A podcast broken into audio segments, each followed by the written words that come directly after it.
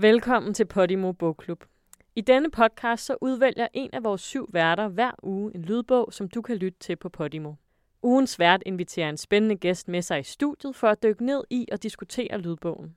Din podcastværter vil blandt andet være Olivia Sarlo og Jakob Ellemann, Birgitte Hjort Sørensen og Bodil Jørgensen. Få en forsmag på lydbogen i podcasten her, og find den bagefter på Podimo. God lyttelyst.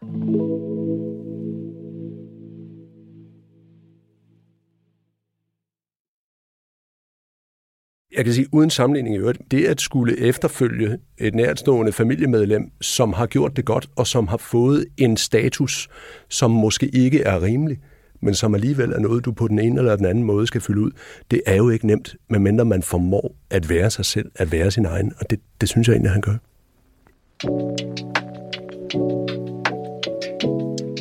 Velkommen til Podimo Bogklub. Ugens vært er Jakob Ellemann Jensen, med sig i studiet har han Jakob Sten Olsen, og sammen skal de tale om Under Bjælken. En biografi af Danmarks kronprins af Jens Andersen. Rigtig god fornøjelse. Velkommen til Podimos Bogklub. Jeg hedder Jakob Ellemann. Jeg er det, der hedder In Between Jobs på øh, Nydansk. Jeg har engang været øh, politiker, og nu bruger jeg noget tid på at læse bøger og at øh, nørde lidt med dem her i øh, Podimos Bogklub. Det er anden gang, jeg er øh, vært i bogklubben i kategorien bøger, der handler om politik og samfund. Og i dag, der er det med et særligt kongeligt islet. Vi skal tale om øh, Jens Andersens bog Under bjælken, et portræt af kronprins Frederik. Jeg er med på, at han er blevet konge i mellemtiden. Men dengang, der var det kronprins Frederik. Og i hvert afsnit, der har jeg besøg af en eller flere gæster, ellers så er det ikke en klub, som jeg vil diskutere bogen med. Min gæst i dag, det er dig. Det er Jakob Sten Olsen. Velkommen til. Tak skal du have. Du er med af utrolig mange årsager. Dels så ved du vanvittigt meget om kongehuset. Du er, jeg havde nær sagt, hofreporter på selveste Tante Berling, og mere royalt bliver det vel næsten ikke. Du er teateranmelder, du er kulturjournalist, du er nogenlunde jævnaldrende med Hans Majestæt Kongen. I er født sådan nogenlunde øh, samtidig. Så der er masser at tale om i den her bog. Men hvis du skal beskrive den her bog med én sætning, hvad skal det så være? Så handler det om en ung, usikker prins rejse frem mod at omfavne den helt særlige opgave, han har, nemlig at skulle være konge af Danmark. Det var en god sætning til at beskrive det, fordi man kommer netop igennem alle de episoder i den daværende kronprins tilværelse, som fører ham frem til den konge, han er blevet i dag. Bogen er jo bygget op sådan i otte afsnit dreng, teenager, akademiker, frømand, erober, familiefar, sportsmenneske og konge. Hvor den sidste jo er sådan lidt fremtidsforskning på højt niveau. Men det kommer sådan kronologisk igennem kongens tilværelse, daværende kronprins tilværelse, og giver måske et billede af, hvorfor var det, at den her unge mand ikke synes, at det var det fedeste, han var blevet kastet ud i. Og da jeg sad og skulle researche lidt på det her, så du er jo teateranmelder hvilket kan give nogle blå mærker en gang imellem. Øh, det kender jeg lidt fra politik af andre årsager. Jeg læste et interview med dig, hvor du siger, jamen jeg er jo rimelig øh, koldsindig. Jeg sidder jo ikke og flæber i teateret. Så læste jeg bagefter din anmeldelse af Inden for muren. Det gjorde du så alligevel. Ja, men det var også fordi, det var så sindssygt godt og rørende. Og så skal man jo mærke efter, hvis det virkelig er sådan, at den ovenikøbet den iskolde, benhårde teateranmelder sidder og fælder en lille tårer, så må der jo være et eller andet på spil. Og så må man give den fuld på det. Jeg gav den seks stjerner, fordi det er en fremragende forestilling, som faktisk handler om, hvem vi er lige præcis nu, selvom stykket er skrevet 1912. Nu skal vi jo tale om kongehuset i dag, og nu nævnte du, at jeg var teateranmelder, og der er tit nogen, der spørger mig, jamen hvad har det med hinanden at gøre? Øh, selvfølgelig er det et udtryk for, at vi på aviserne skal lave alt muligt andet. Jeg kan ikke bare sidde og pusle med teater over et hjørne. Jeg skal også tage mig nogle andre ting, fordi vi er simpelthen blevet færre mennesker i en branche, der er i knibe. Mm. Men øh, egentlig, hvis man tænker lidt over det, så er der jo faktisk ikke så stor forskel på teater og, og på øh, kongehusstoffet. Det er et performance-teater. Ja, det er jo en illusion i virkeligheden, ikke? Det er det. Hvor alle spiller sin rolle i forhold til det, ja. som vi har valgt ud fra nogle meget demokratiske principper at have i vores samfund. Vi synes, det er godt at have et kongehus. Vi kan godt se mening med det. Men det er jo en trossag. Altså, vi vælger som mm. samfund at tro på det. Og alle skal spille deres rolle. Man skal ikke gå uden for manus. Det er nogle gange også nogle flotte kostymer på. Ja. Og hvis man så kan lide det Og her... flotte kulisser. Ja, Ja. flotte kulisser. Det, det her med undertekst, altså få meget ud af lidt. Altså, hvad er det, de siger, men hvad er det egentlig, de siger nede under, når man analyserer dramatik? Ja. Så er det jo det, man sidder og kigger på, ikke? Hvad er det, der bliver sagt mellem linjerne? Og hvis man kan lide den øvelse, den rebus, det kan være, så skal man beskæftige sig med kongehuset og teaterevne. Så der er faktisk en sammenhæng. Er du royalist? Jeg plejer at sige, at jeg er royalist med hjertet. Ikke nødvendigvis med hjernen, men øh, med hjertet, så sker der altså bare i landet. Og så lang tid det er let at have respekt for de mennesker, der har værvet, så er jeg, der kan jeg sagtens se en masse fordele ved det. Læser du bøger, eller lytter du til bøger? Fordi det er jo en bogklub. Vi skal jo ikke kun tale om kongehuset og monarkiet. Vi skal også tale om de bøger, der bliver skrevet om dem. Er du sådan en, der hører bøger, når du øh, sidder i bilen eller på cyklen, eller er du en, der helst læser dem? Jeg læser faktisk helst, og det handler om, at jeg godt kan lide at på alle måder danne mine egne billeder i mit eget tempo. Mm. Og jeg kan nogle gange blive meget irriteret på oplæsere, hvis de generer mig, hvis der er en eller anden sten i skoen.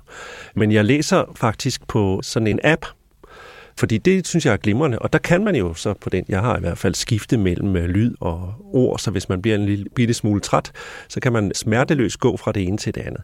Så den moderne teknik, synes jeg faktisk gør, at øh, det bliver nemmere og sjovere for mig at læse.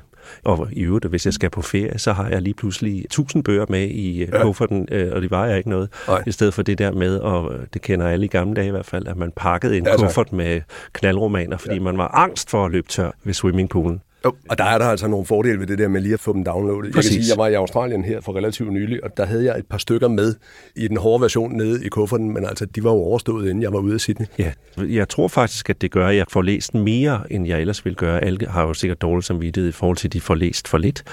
Og jeg vil sige sådan, netop den der dårlige samvittighed over at læse for lidt, den har jeg haft i mange, mange år, mens jeg var aktiv i politik. Og det var en af de ting, jeg lovede mig selv, da jeg stoppede. Det var, nu skal jeg til at læse noget mere for min egen fornøjelse. Jamen, derfor er jeg også så glad for, at du sidder her. Jeg tænkte lidt over det, inden jeg skulle komme, og jeg synes, det var så fint, at du sad her. Netop fordi, hvad er det også, man bruger bøger til? For mig er det jo også en måde at blive et bedre menneske på, for at sige det lige ud. Mm. Jeg bliver jo konfronteret med, hvad andre mennesker kan føle og tænke øh, i ro og mag. Og, øh, Så det er faktisk bare almindeligt dannende for nu at, at sige det som det er. Ja, også det, men det skaber også empati, og mm. det er noget, der er mangel på i vores samfund, så er det jo forståelse for, at der er andre mennesker i, i verden end en selv.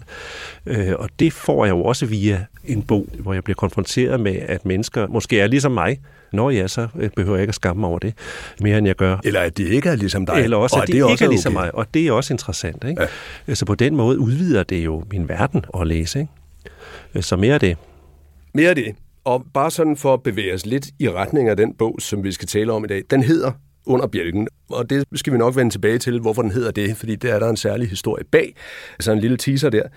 Jeg vil egentlig gerne have talt med dig om den, der hedder Kongeord. Den er skrevet af kongen, men med hjælp fra Jens Andersen, som har begået den her Under bjælken. Men den findes ikke som lydbog, og det er lidt ærgerligt. Den har du anmeldt ja. I Berlingske Tidene. Den fik ikke lige så pæne anmeldelser som inden for murene. Den fik faktisk øh, halvt så mange stjerner, som den kunne have fået. Er det, øh, er, er det et helt forfærdeligt værk, eller var det bare sådan en særlig måde for Jakob og Berling skal jeg sige, velkommen til, kære konge. Nu skal du lige have en Vi holder øje kendelse." med dig. Ja. Lidt af begge dele, vil jeg sige. Altså i virkeligheden er det jo hinsides øh, anmeldelsen, forstået på den måde, at det er jo et helt særligt dokument, kan vi Ja. ja. nærmest kalde det. Ikke? Det er jo kongen, der melder sig på banen og stikker kursen ud i forhold til, hvem han gerne vil være som konge.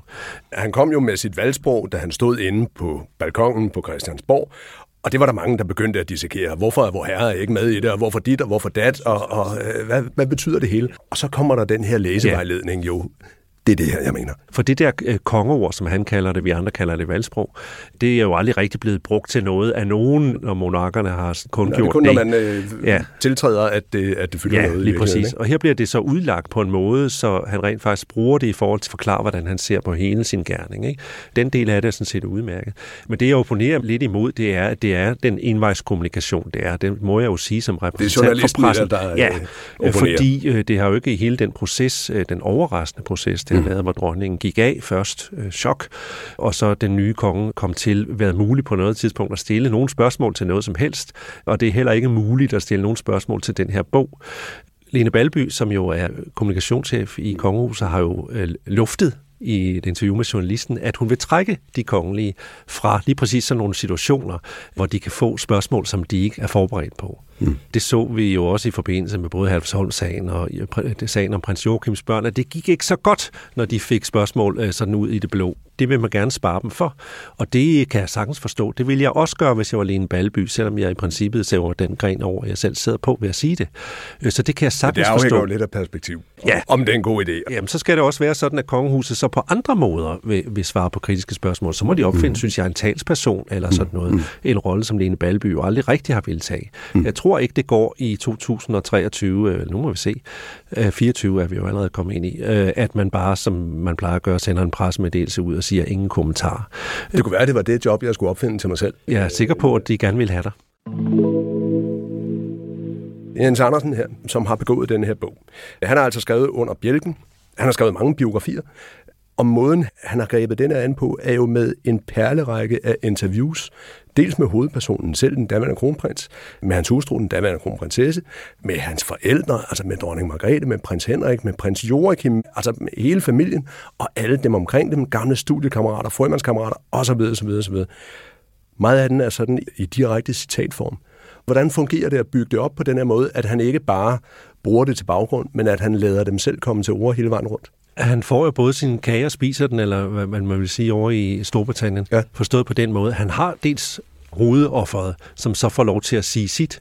Men netop fordi kongehuset ikke altid kan sige så meget, så kan du heller ikke måske bygge en hel biografi op på det, har han tænkt. Plus at det giver jo også noget, at du kan belyse hovedfiguren udefra ved at lade andre perspektivere på det, han siger, og de kan i nogle tilfælde jo så sige noget af det, han ikke selv kan sige.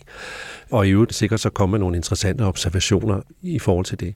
Så det giver jo også noget at involvere andre i den, selvom jeg synes, han er faktisk kommer så langt med den daværende kronprins, som man overhovedet kan, ja. så synes jeg, at det er med til at give den en helt anden fylde, end den ellers ville have haft. Du siger, at han kommer langt med hovedpersonen. Er du lidt overrasket over, hvor ligefrem, hvor ærlig, hvor åben han er? Egentlig ikke, fordi kronprinsen har faktisk på et tidspunkt besluttet sig for at vise lidt mere af sig selv. Det gjorde han allerede i et tv-program tidligere. Og det er også noget, der jo er ja. med i bogen her, ja. hvor man kommer til det øjeblik, ja. hvor han, han selv sætter ord på og siger, ja. jamen prøv at høre, nu synes jeg, at jeg har øh, tilstrækkeligt med hår på skuldrene til at kunne, øh, kunne gribe den her og kunne stille mig frem og sige, her er jeg, tag mig som den, jeg er. Og det gælder for den her, det gælder også for den korte kongebog, der er kommet. Mm. Han øh, har jo været på det, som øh, man med efterhånden for tærske udtryk, som jeg hader, men nu kommer jeg til at bruge det alligevel, har været på en kæmpe rejse. En slæderejse. En slædetur. En kæmpe slædetur i forhold til sin udvikling. Fra at være den modvillige monark, altså ja. fra at have sin opgave, ja. øh, til rent faktisk at omfavne den og glæde sig til den. Det siger han direkte, at han har glædet sig til den her opgave. Ja. Så på den måde har han også haft et behov for at fortælle danskerne, tror jeg, hvad han indeholder, på mm. baggrund af, at han faktisk til at begynde med tog en ordentlig styver og nærmest blev dømt ude og ukvalificeret og uønsket. Så på den det, baggrund som... har han haft en lyst til at vise, hvem han er, ja. øh, i takt med, at han turde det og kunne det og havde fået selvtillid nok til at gøre det, og havde arbejdet med sig selv.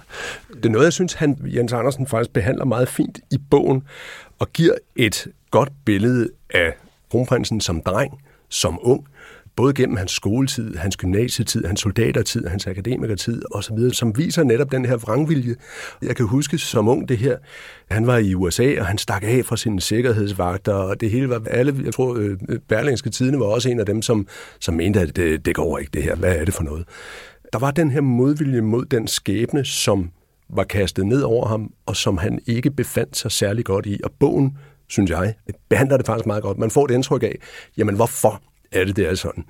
Du nævner det her før med at se en begivenhed fra flere vinkler, og det gør man godt i bogen. En af de ting, som jeg hæfter mig ved, det er den der, hvordan forbereder man sine børn på den særlige stilling, de har i et samfund, når den særlige stilling er så, så dybt anderledes, som, som det at være en del af et kongehus er. Det er noget, som, som kongen selv har taget meget stilling til. Han, han beskriver det også i bogen her, hvordan han taler med sine egne børn om det. Fordi han måske ikke blev forberedt på det på helt den måde, man kunne ønske. Det pussy er, at der er netop sådan lidt, lidt uenighed. Mm-hmm. Jens Andersen, han stiller det her spørgsmål til forskellige og siger, hvornår fortalte I egentlig ham her? Hey, du skal være konge, og det er ikke kun til første lavn. Det har dronning Margrethe, prins Henrik, prins Joachim og kronprins Frederik, der var kronprins Frederik, det har de et meget, meget forskelligt billede af hvornår det lige skete og forældrene som sådan lidt mere, nå jo, det foregik på den og den måde. Og det er ikke hans eget indtryk. Hans eget indtryk er jo, at det skete på Schackenborg, hvor lillebror prins Joachim får at vide, nu skal du høre her, de gode mennesker, som har det her udmærkede slot, der ligger hernede i Møltønder, øh, de har besluttet, at det skal du arve, for de har ikke selv nogen børn. Det kommer du til at arve. Nå, men det var det altid. Og en lidt betuttet kronprins, de er jo sådan øh, pseudotvillinger og beskriver sig sådan i, i bogen, står der ved siden af og siger, hvad så med mig? Jamen, du skal jo arve Danmark. Det er en anelse diffust for en, en 7-8-årig dreng at blive stillet det i udsigt. Og i papirversionen, det er desværre ikke med i øh, lydbogen, men papirversionen af bogen, er der et billede fra den begivenhed. De står ude i Slottsgården. Prins Joachim med et stort smil. Han ligner øh, en, der lige har fået en kæmpe stor is. Det har han også. Og kronprinsen, som står sådan og ser lidt betuttet ud. Der var nogle gange som dreng, hvor jeg tænkte, hvorfor pokker skal jeg det der? Hvorfor kan jeg ikke bare være mig selv? Men det var mange gange affødt af den generelle usikkerhed omkring, hvordan man skulle begå sig som kongelig. For eksempel stå enten alene eller sammen med sin familie og nærmest holde fast i sine hænder. Det var min mormor rigtig god til at tage trykket af, til dels også i forhold til min usikkerhed. Jeg var sådan lidt af en vild hest, hverken tæmmet eller dresseret. Det bliver en stigende frustration i Frederiks barndom, at han ikke er klart og i tilstrækkelig aktiv grad for at vide, hvad der er hans rolle, og hvordan han skal takle den. Det at skulle bære den rolle, hvordan i alverden forbereder man nogen på det? Det kan man måske nok ikke. I fortsættelsen, kan man nærmest sige, i øh, kongeord, der er samme situation beskrevet netop som øh, der, hvor det går op for ham på en eller anden måde, at han skal være konge, men på en lidt dum måde, fordi han næsten ikke forstår det. Øh, der er det endnu mere diffus. Det siger noget om, hvordan hukommelse jo ikke er et fotografier, det er mere sådan aflejringer. Ikke? Ja. Men der bliver det fremstillet som om, at han øh, får at vide, at du skal arve alt det, du står på her, og alt det, der er omkring dig. Det er endnu mere diffust, ikke? Han var selvfølgelig ked af, at han ikke kunne arve Schackenborg, for det var så dejligt konkret, det der spændende slot. Ikke? Men hvad var det andet der så? Det er i hvert fald sikkert og vist, at kronprinsen længe synes, at han var et svigtet barn på mange måder. Længe var kronprins Frederik og prins Joachim nærmest gæster i deres forældres liv. Dronning har jo også udtalt sig om det, at de... De havde været deres etage i, i palæet, ikke? De boede på deres egen etage med en barnepige. Spiste ikke med forældrene, kom kun over sådan en times tid eller sådan noget på visse dage. Så på den måde var det jo, kan man sige, en helt anden barndom i øvrigt, end dronning Margrethe selv havde haft. Det valgte de simpelthen, at de skulle have et voksenliv, uden at børnene skulle fyldes for meget. Og det kan vi godt tale åben om, for det har kongefamilien selv. Er det en rimelig... En, en, det er en offentlig hemmelighed. Dronningen ja. var ikke specielt interesseret i små børn i forvejen. Øh, hun var også meget optaget af sin gerning, ja, og skulle gøre det så godt som overhovedet muligt, så det er jo så nok hendes akilleshæl, kan man sige, i forhold til. Mm. Øh, og ellers har løst opgaven til med UG med kryds og slange, at hun til en vis grad jo har negligeret både sin, måske sin mands og sine børns behov i det der, for at være så god som overhovedet muligt, øh, som udarbejdende hustru. Jo, men, men jo også en udarbejdende hustru, som tiltrådte sit embede i 72. Ja, ja. Man forstår godt, hvad der er foregået. Det forstår man sige, virkelig godt. Det var en anden tid. Øh, min egen mor var journalist ja. dengang. Hun var den første kvindelige tv-oplæser i både tv og radio. Det var et ramaskrig. Folk var rasende. Altså kunne kvinder sådan noget, og så være statsoverhovedet. Det havde vi jo ikke set siden. Det var, var jo det, der første. var hele tvivlen. Kunne hun? Det kunne hun så. Det kunne Men i forhold til Frederik, jamen så, da han blev 18, man skal sætte sig ned, og så skal man se øh, nogle klip fra øh, den der 18-års fødselsdags ja. Den er også beskrevet her i, i bogen. Det var ikke nogen storslået begivenhed uhyggeligt. for hans vedkommende. Der sidder kun gamle mennesker. Det hele er sådan uh, formalia, det hele er meget dystert, men hvor han nærmest får at vide, at nu skal han opføre sig ordentligt og gøre sin pligt. Og han er stiv og skræk, kan man se, og holder en tale, hvor han slet ikke lyder som sig selv, men lyder mere som sin mor. Han taler slet ikke på den måde mere. Man kan virkelig se hvor trængt han er. Han følte sig svigtet. Han følte ikke, da han var 18 år og blev så, for han var jo kronprins på det tidspunkt ja. han, øh, allerede. Tronfølgeren blev jo kastet ud i officielle opgaver, og det var en katastrofe. For han var ikke klar. Han var ikke klar i forhold til den, øh, altså professionelt, i forhold til, at han ikke var blevet klædt godt nok på, havde ikke gode nok rådgiver, og hans egen forældre var fraværende i det. Og dels var han heller ikke menneskeligt klar. Han var ikke moden nok, og så blev sat i spidsen for et øh, handelsfremstød i, Japan. Øh, i Japan, som ja. går helt galt specielt fordi han jo er øh, vrangvillig, vender ryggen til pressen, bliver opfattet som mut og besværlig, det går ovenikøbet af og fester om natten, og så er det da klart, man er uoplagt dagen efter, øh, og hvor det går helt galt. Kronet af, at man kommer til at sige adspurgt i Hiroshima, hvilket indtryk det gør på en, og så ja. siger man, at det er nok ikke noget, der interesserer min generation. Ja. Altså alt går jo galt der. Det lægger også en kimen til både den modvilje mod pressen, som kongen stadigvæk har, der være nu pressens modvilje mod ham, ikke? Ja. og præger ham i mange år. Han får nærmest en depression, har man indtryk af, i forhold til at skulle bære den der kongegærning på sin skulder. Ikke? Han vil simpelthen ikke. Det der, du nævnte før, han løber fra sin livvagter, det kan ja. jo ikke blive mere symbolsk, vel? Nej. Det er jo selvfølgelig noget, han gør for at drille og teste dem. Ja, noget for at mærke den frihed, Præcis. som er alle os andre for ondt. Præcis, ikke? Det er jo vanskeligt at bebrejde. Jeg har i mit politiske virke kun sjældent været udstyret med sådan nogen, jeg kan sige, når man er det, så er det ikke nogen særlig rar Nej. oplevelse, det der med, at der er nogle mennesker, der følger dig overalt. Nej. Det, det er skide irriterende for noget ja. at sige, som det er. Men jeg synes, bogen her behandler det her enormt lojalt og på en måde, hvor man forstår ham, man forstår omgivelserne, der er sådan set det der billede hele vejen rundt, og der er noget af det, som jeg synes har fyldt meget i offentligheden, eller måske ikke i offentligheden, men måske sådan i en bagvedliggende diskussion, som har handlet om prins Henrik, kongens far, hans opdragelsesprincipper, som han har taget med sig fra Frankrig, fra en anden tid, og som vi alle sammen har gået og talt om, at hold det op, det er godt nok en anderledes måde, end man i øvrigt har opdraget børn på i 70'erne i, øh, i Danmark. Den store fede streg satte den daværende kronprins og øh, hans bror prins Joachim under den, da de holdt tale til sølvbrylluppet, at man siger, at den man tugter elsker man, og papa, vi har aldrig tvivlet på din kærlighed. Det er en helt legendarisk morsom måde at øh, gøre det på, men hold fast, hvor den også bare svirper. Altså det, det er jo også beskrevet i den her, og med et i barnets ubetingede loyalitet over for sine forældre. Mm når kronprinsen ser tilbage på det her. Fordi man, man kan godt mærke på ham. Nej, det gør han, det gør han ikke. Han udleverer bestemt ikke nogen. Nej. Og han siger, at der er nogle ting, jeg vil gøre anderledes. Og så hæfter han sig ved de ting, han også gerne vil tage med. Ja. Altså den der klassisk dannende opdragelse, som den franske far her har insisteret på. Jamen, du skal kende dine klassikere, du skal kende din filosofi. Altså, der er en kulturel dannelse, som han jo virkelig er eksponent for, og som kronprinsen suger til sig, og som han som konge også bringer videre til sine børn. I det hele taget tror jeg godt, man kan sætte to streger under, at øh, kongen også ved hjælp af øh, dronning Mary, som jo har haft en helt anderledes tryg og meget familieorienteret barndom med en meget tæt sammenknyttet familie, har valgt noget andet for deres børn med de udfordringer, der nu er i det, for de får jo aldrig et helt almindeligt liv. Nej. Men de har stræbt efter at give dem så almindeligt liv som overhovedet muligt. Også et nærværende liv, hvor de har forsøgt at være helt almindelige danske parcelhusforældre. er relativt stor parcel. Ja, ja, og med den hjælp, de jo også får. Jo, jo. Men de har vel været nærværende i forhold ja. til deres børns liv. Det er simpelthen et valg. Og jeg synes også, når man ser de børn, hvordan de trives i mm. offentligheden, mm. så er der noget, der er gået rigtig godt. Hvordan forbereder man sine børn på møde med sociale medier?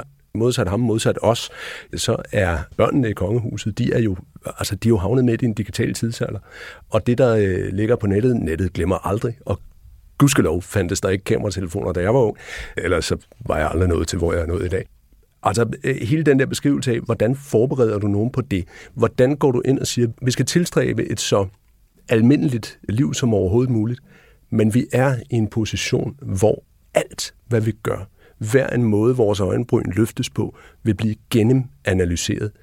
Hele forberedelsen ja. på sociale medier og omgangen med det, synes jeg er meget skæg, fordi den tegner også et billede af et forældrepar, som en gang imellem lige skal tale om tingene, som vi jo alle sammen skal. Fordi mit indtryk er i bogen her, at dronning Mary måske skal vi sige, det har gjort sig nogle flere tanker om konsekvenserne af det her, hvor der er en større spontanitet at finde hos kongen, som ja. synes, jo jo, men herregud, deres kammerater har også på. Og han har altid gerne ville overraske, og kan lige overraske kronprinsen, og har også udfordret sin rolle. Nu taler vi om det der med, at han ikke fik lov til nogensinde at være fri, og derfor stak han af fra sin livvagt, men han mm. har jo hele tiden gentagende gange sådan testet øh, grænserne for sin øh, position, øh, slået sig lidt i tøjet, fordi han gerne jo, i hvert fald langt stykke hen ad vejen, også insisterer på at være et helt almindeligt menneske, hvilket kan være svært med den rolle, man har. Ikke? Ja, det er vel umuligt, men, men jeg synes, bogen egentlig også beskriver nogle af både de situationer, hvor han siger, jeg vil gerne være et almindeligt menneske. Der er en, der, til sidst i bogen er der sådan en, en beskrivelse af, at han er til Burning Man. Der vil man godt have været med. Ja, der ville man gerne have været, øh, have været en del af, af, af slænget der, fordi det lyder som en, en ret sjov og, og øh, sådan bevidsthedsudvidende Men det er jo, tur. det, det er jo nærmest sådan helt uh, terapeutisk, tror jeg, til, Ja. uh, for ham, uh, i forhold til, at det er jo den ultimative frihed. Hvad er det, Burning Man er jo? Det er den der uh, festival i Kalifor- den kaliforniske ørken, hvor Ja. alle mulige weirdos tager ud, uh, og, og uh, nogle af dem på stoffer, og nogle af dem med en sjov hat og sådan noget. Men Ja. du kan stort set gøre, hvad du vil. Det er meningen, du skal gøre, hvad du vil derude omtrent, ikke? Jo, altså det er, jo, det er jo øh, et sted, der virkelig lever op til Las Vegas-mottoet, at what happens there Ja. stays there, og Ja. alle de kunstværker, som, altså det er jo, det er jo teknisk set er det jo sådan en kunst-happening, og alle kunstværker, der bliver frembragt, jamen de bliver destrueret. Ja, du skal øh, som- være der i nuet, ikke? Du er der, øh, og, og, og, det, og det bliver der. Der er også en beskrivelse af, hvor han, han spiller en øh, mundharmonika solo sammen med Led Zeppelin Jam i, øh, i pumpehuset, og folk begynder sådan lige pludselig, Det er sgu da. Det er sgu da. Det er sgu da. Øh, det kan vi alle sammen huske, det klip, hvor han går på scenen øh, til, en Nephew-koncert på Skanderborg øh, Ja. Festival, ikke? kan vi For at sige, ud skidefuld og på rulleskøjte. Det må man sige. Det kan danskerne også godt lide, Fordi, det er menneskeligt. Det der med, at, ja, det er nemlig menneskeligt. Altså, sprækken, det er, jo, det er jo der, hvor lyset kommer ind, ikke? En ting er de her øh, sådan små, jeg vil ikke kalde dem skæverter, fordi det er egentlig meget målrettet, de her ting, der sådan falder lidt uden for kategori, og som netop giver det her menneskelige islet til magien. Den anden ting, det er jo det fokus, han har på at vise, jeg kan godt. Altså, han har et enormt behov, det synes jeg er vanskeligt at bebrejde, men et enormt behov for at vise, jeg kan godt selv. Der er en beskrivelse af hans studietid på Aarhus Universitet, hvor man jo har tilrettelagt sådan et, et forløb, hvor man siger, at du øh, kommer ind på statskundskab i et års tid, og så strikker vi noget sammen, og så ved du lidt om dit og lidt om dat. Og hvor han sådan hen under jul siger, prøv at høre, jeg vil gennemføre det her studie, og jeg vil gennemføre det sammen med mine nye kammerater her, fordi jeg har behov for at vise, at jeg kan. Og selvfølgelig det ultimative eksempel på det her, det er jo hans tid i Frømandskorpset, som jeg tror langt de færreste mennesker gør sig begreb om, hvor afsindigt det er det her, og hvor hårdt det er. Fysisk, det kan vi alle sammen forstå og se, når han sidder nede på bunden af det her bassin, men mentalt, hvor enorm en prøvelse det er. Og han gør det med risikoen for at falde igennem. For hvis han var røget ud derfra, så ville der være mange, som sad der og sagde, Nå ja, han kunne jo ikke. Altså, han tør at række ud efter det her med alt, hvad han risikerer. Jeg synes, beskrivelsen af det er fantastisk. Der er en, på et tidspunkt et interview med en af hans frømandskolleger. De har jo de her navne deroppe. Jeg kan ikke huske, om det er Pip eller Trofast, som de taler med om Pingo. Der var en kronprins navn i frømandskorpset, men, men som siger, jeg tror ikke folk de forstår, hvad det er, han har været igennem. Den her med at vise, jeg kan godt selv. Han beskriver også på et tidspunkt, at liv starter, da han er 18 år. Øh, og det, det er måske derfor, at den der 18-års fødselsdag, du siger det også før, den virker stærkt traumatisk, når man ser den udefra. Og han beskriver den heller ikke som nogen særlig lykkelig begivenhed. Det hævdes jo, at fødslen er det mest traumatiske, man kommer igennem, forhåbentlig. Der er en eller anden genfødsel der, hvor han gradvist bliver sig selv. Det er derfor, bogen hedder Under bjælken. Det er meget symbolsk. Frømandskorpsuddannelsen var jo ni måneder. Så det er næsten som en genfødsel. Og der skal man så bære først den her lange marne, eller hvad det kalder den, en bjælke, meget tung bjælke, en sidste styrkeprøve ude på en strand, og så skal du grave dig under den, og når du så kommer op på den anden side, så er du så blevet frømand. Ikke? Så det er sådan en slags fødsel. Så derfor hedder den Under bjælken, fordi hele bogen jo handler om hans vej mod at tage det på sig og skulle være konge i Danmark på et eller andet tidspunkt. Ikke? Og billedet, sådan det mentale billede af ham, der kommer op fra den der og verden før, hvor man er dis med instruktørerne i frømandskorpset, og det er englehop, det er armstrækker, og det er tæsk, fængsel og straf hele tiden, så kommer du ud på den anden side. Det er jo det, selv da han besluttede sig for at sige, at altså, jeg vil tage en hel uddannelse, det skal vi jo huske, at han er den mest veluddannede konge, som har sat sig på den danske trone. Ikke Ja. engang dronningen har jo en snus til nogle forskellige Hvor er det? studietyper. Selv der kunne folk jo så sige, ah, men hvem vil dumpe en kronprins, og han er nok kommet sovende til det, og hvor meget uddannelse har han egentlig mm. fået, og sådan noget. Men med det der kunne du simpelthen ikke snyde. Du bliver jo ikke optaget i frømandskorpset, hvis du er en slapsvans for at se det ud. Det gør du. Og du kan absolut ikke gennemføre det. Øh, han havde jo nok snus lidt til det, i forhold til, hvad det også kunne give ham. Øh, 1992 var måske nulpunktet, i lavpunktet i hans tilværelse. Mm. Det var der, han havde rodet sig ind i, øh, sammen med sin daværende kæreste, og køre lidt spirituskørsel. Nytårsnat, kronprinsen var beruset, det var ikke ham, der kørte. Til gengæld havde hans kæreste ikke noget kørekort. De kørte 50 meter, og så stod der altså en politibetjent nede i Hemmingsensgade. Ja. Den chevaleriske kronprins gik med på politistationen for at ja. støtte sin kæreste. Det skulle han nok ikke have gjort. For der blev en helvedes ballade, og pressen krævede ja, hans hoved på et. Would... Det var et smukt menneskeligt han, øh, træk, men det skulle han nok ikke have gjort. Man skulle have skyndt sig og sat ham i en taxa, og så skulle han væk derfra. Ja. Altså selv det pæne berlinske tidene krævede jo hans hoved på et fad og stille spørgsmålstegn ved, om han overhovedet var egnet, og det var virkelig ikke godt. Jeg vil mene, man muligvis skulle spørge, om de sikkerhedsfolk, der var med, var særlig egnet til den ja, opgave, de skulle de, have løst. Hvor var de henne? Han gik nærmest i sort øh, på baggrund af det og var deprimeret, men så begyndte han at løbe. Og gennemførte jo Copenhagen Marathon til alle ja. store overraskelser. Lige pludselig var han der med Frederik på maven og ja. løb af. Det gav en kæmpe respekt og selvtillid. Nå, måske var der alligevel noget i ham ja, der, der, der kan du ikke få en forlom. Det kan du nemlig heller ikke Altså, der var ikke noget skateboard eller en cykel undervejs. Og så var det samme jubelsommer, hvor vi jo vandt EM i fodbold i 92. Hvis man kan huske det, så glemmer man det aldrig. En del af den fest var jo at se kronprinsen på lægterne stå og tolke vores egne ja. følelser med Danbrugsflag og en fadøl og det hele. Ikke? Ja. Lige pludselig så vi også noget der, som vi identificerede noget positivt med. Og så holdt han den berømte tale, du refererede til, til Sølvbrødret, som handlede om, at den man tog, der elsker man. Pludselig ja. fik han også noget kant. Der begyndte det at gå fremad for kronprinsen, og han satte kron på værken i forhold til den frømandskorpsuddannelse, han så tog som det har indtryk af, er sådan en slags øh, rygmarv for ham, som man kan vende tilbage til i forhold til at sige til sig selv, at han kan noget, og han har en kæmpe viljestyrke til at påtage sig nye ting. Ja, der er noget der, som ingen kan tage fra ham. Lige præcis. Jeg havde længe levet et liv, hvor jeg var for underspillet og for undskyldende, først og fremmest over for mig selv. Måske fordi jeg gerne ville have haft et mere dialog med folk, jeg virkelig stolede på og regnede med, også blandt de nærmeste. Det begræder jeg ikke i dag. Sådan var min opvækst bare. Nu gør du det, så iværksætter du det, og det skal du så følge. Det var som at være en jagthund under opdragelse hos en dygtig opdrætter, som sørger for at korrigere, hjælpe og belønne. Efter at jeg var blevet frømand, kunne jeg med sindsro sige til mig selv, nej, du skal ikke hele tiden undskylde, du skal ikke være pleaseren, bare fordi du har en titel og er mere privilegeret. Fandme nej, nu har jeg gjort noget her, der står jeg fast, og det er her, vi er nu. Samtidig tænkte jeg uvilkårligt, Gisp, nu bliver du kaldt på plads og til orden. Men der var selvfølgelig også nogen, der respekterede det, både tæt på mig og længere væk. På den måde blev frømandsuddannelsen et personligt redskab. Det er mit ståsted, det er min vugge, som fortsat føles god og rar.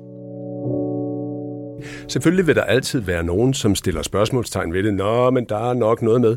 Men han ved, han ved dybt i sit eget hjerte, det her, det har jeg gjort. Yeah. Og det er der i bedste fald en promille af befolkningen, der ville kunne evne at komme igennem, og det er nok højt. Jeg kan, hvis jeg vil, og det er jo også det, han har sagt til sig selv i forhold til en endnu tungere opgave end den bjælke der, nemlig kongegærningen. Det er jo også det, han siger til sig selv. Jeg vil.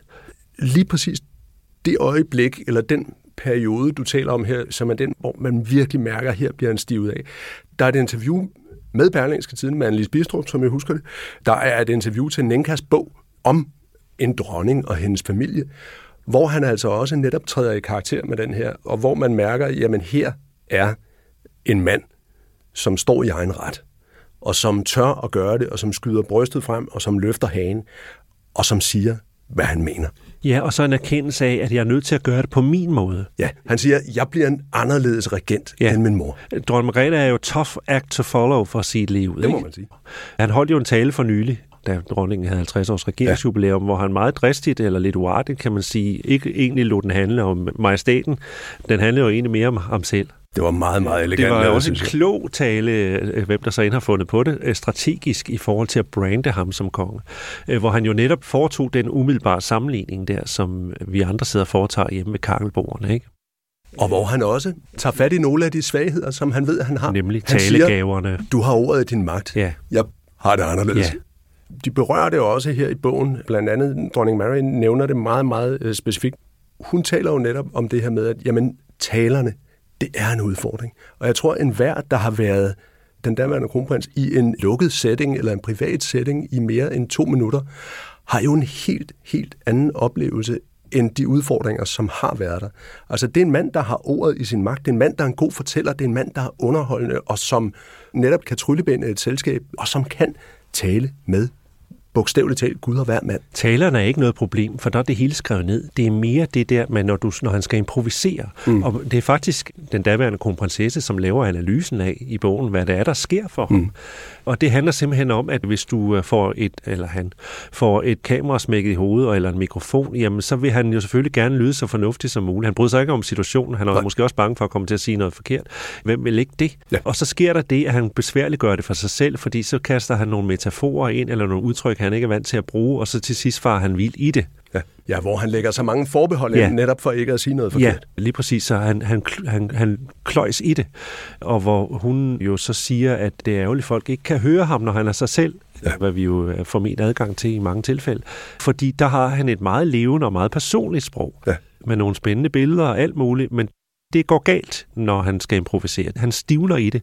Så er der nogen, der siger, skal han ikke bare have noget taleundervisning og noget retorik og noget. Og det har han fået masser af. Ja, ja, Men det praller af sig. Og jeg kan sige, god... som en, der, der også har været en branche, hvor man kommunikerer lidt, you can only do so much. Og det ja. der med, når du står og kigger ind ja. i linsen, og når projektøren er tændt, så sker der et eller andet. Og det gør der med øh, de fleste af os. Det gjorde der også i den grad for mit vedkommende. Øh, som kuriosum siger, mine forældre, der begge har baggrund i journalistikken, kom med et super godt råd. Uafhængigt af hinanden i øvrigt, så det må være god nok.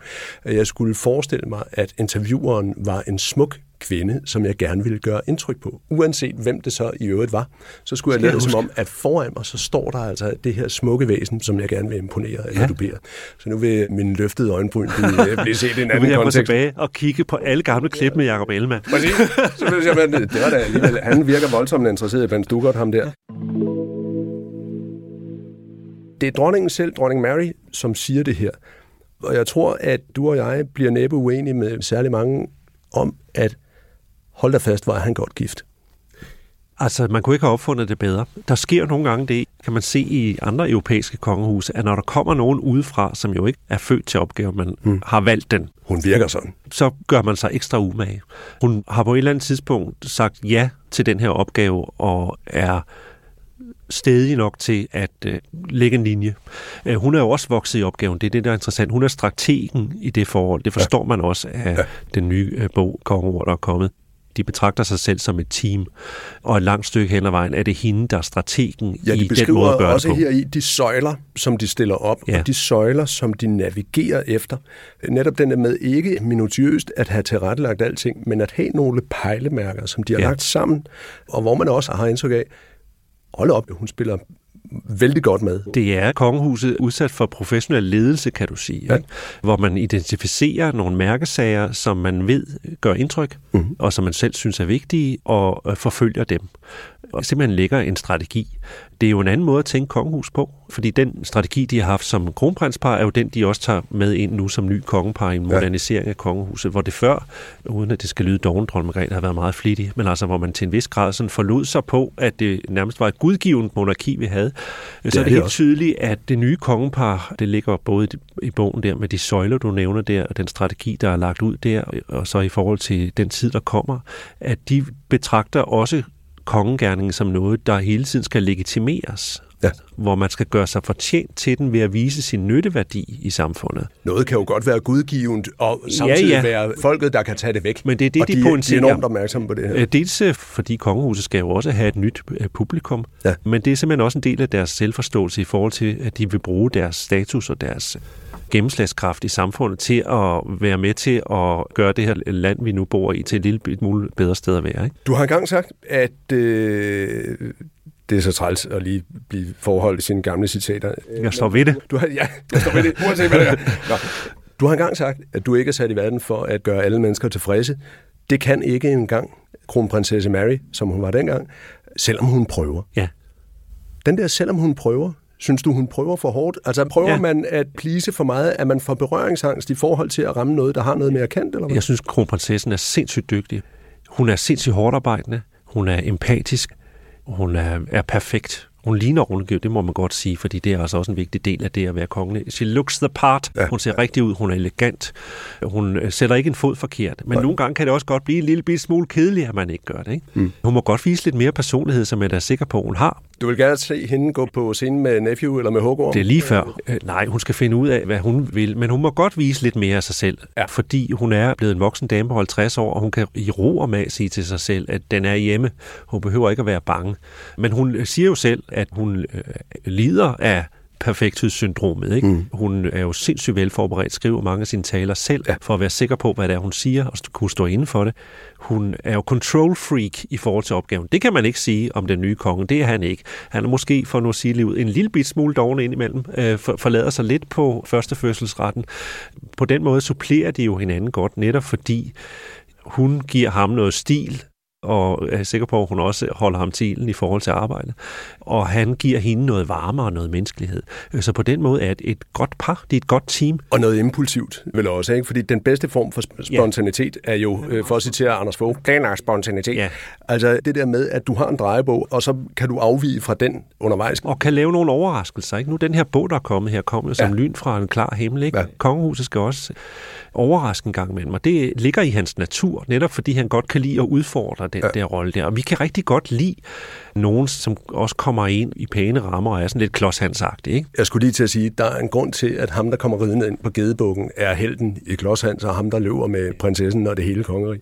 Men jeg synes jo, noget af det, som dronning Mary har taget på sig, er noget, som, som du siger, er indad til er det uproblematisk, altså seksuel og reproduktiv sundhed og rettigheder for eksempel kvinders rettigheder, pigerettigheder, som her i landet, vi er der ikke nu, det er ikke det, jeg siger, men som her i landet er ret ukontroversielt at sige, det her, det, det skal vi kæmpe for, men som jo i store dele af verden er dybt ja. kontroversielt. Ja.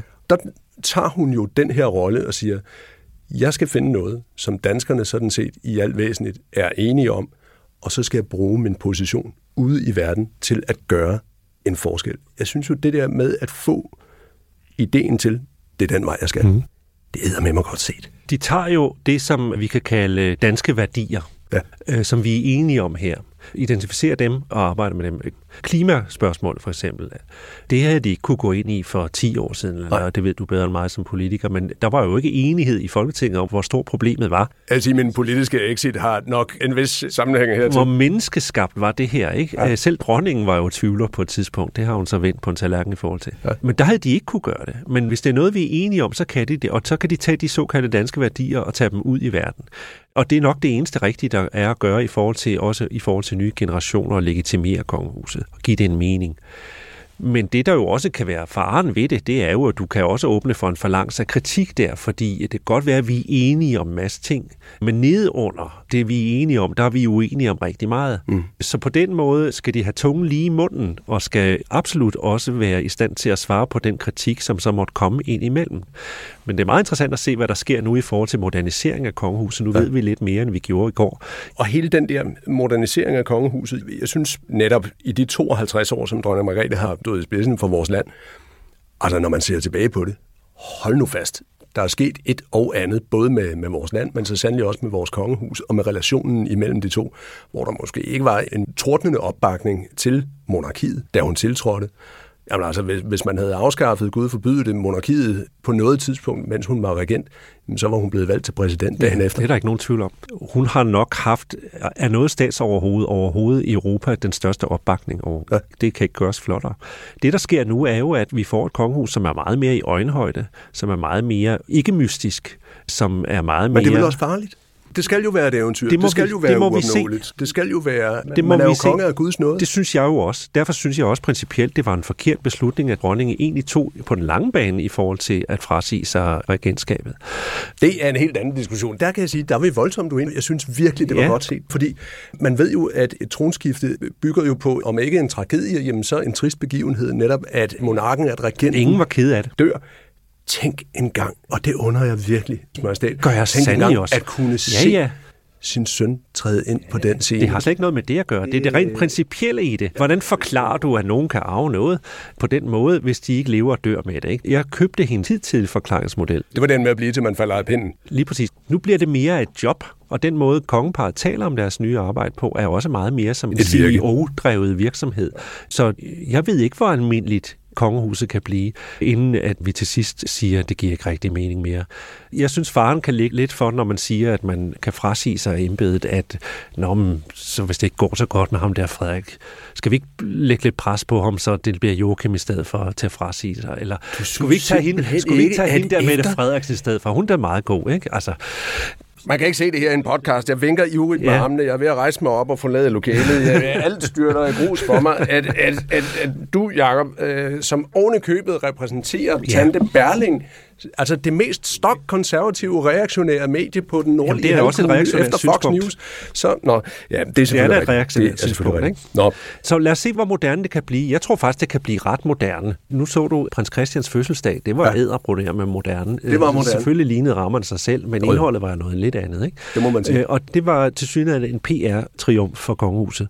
Og så især med hende den unge pige, der lige lod stiletten stå på trappen. Ja, altså, der, ja, der er noget markedsføring, man simpelthen ikke kan købe. Jo, og så det, man forstod først, hvad skulle alle de der unge mennesker der, da man så hørte talerne, som jo handlede om lige præcis, at kongehuset også, det var endnu en søjle, gerne ville være noget i forhold til unge menneskers mentale helbred, som har det HT her i landet. Ikke? Ja. Pludselig forstod man, hvad det var, der var tænkt. Hele det der arrangement peger sådan set meget godt i forhold til, hvad det er, man kan forvente af et moderne kongehus med kong Frederik øh, i spidsen. Ikke?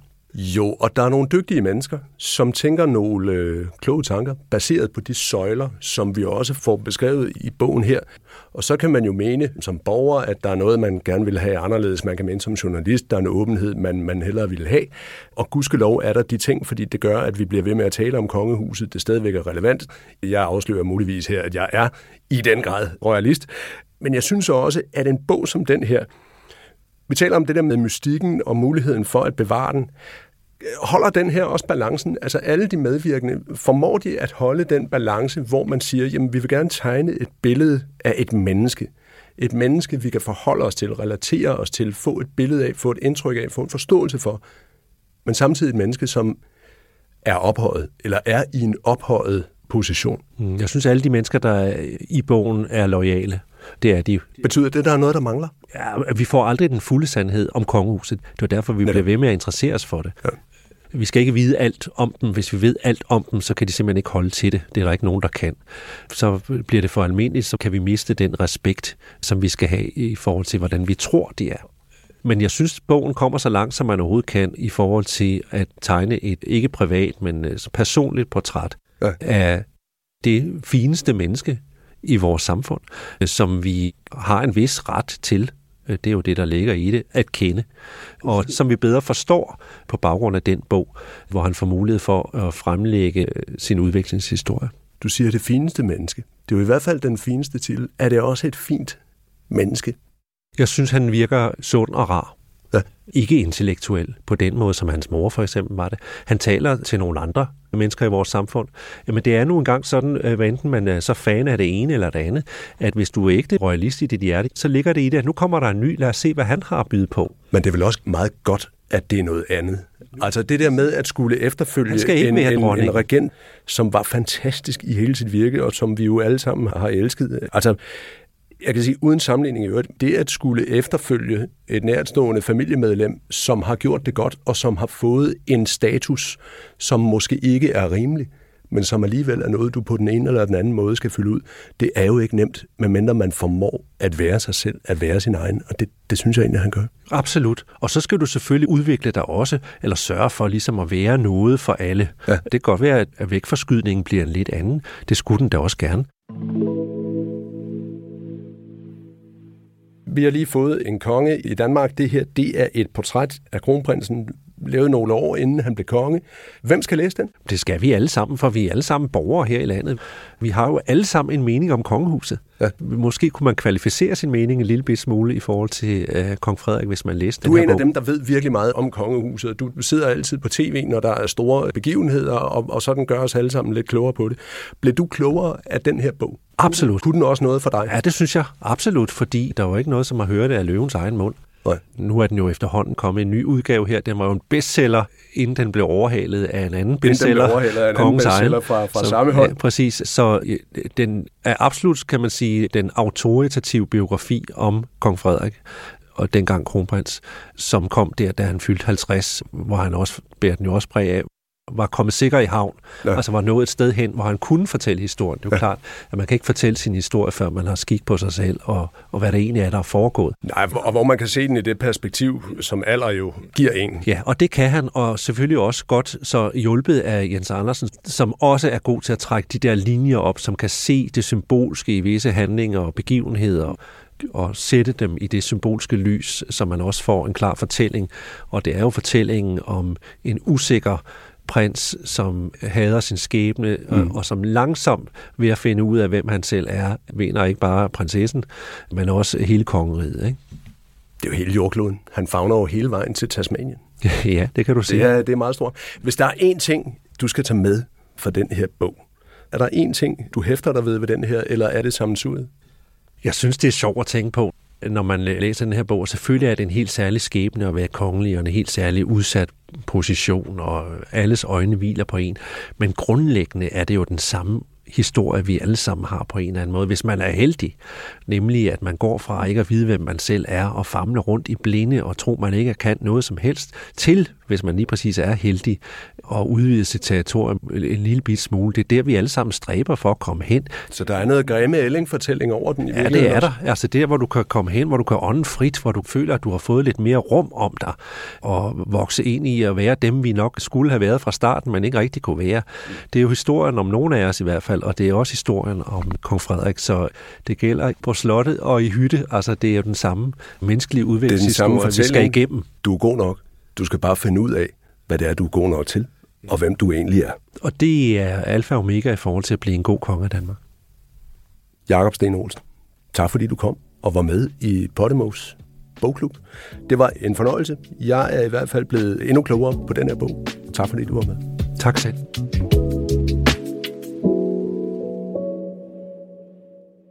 Tak fordi du lyttede med. Du kan finde Under Bjælken af Jens Andersen på Podimo.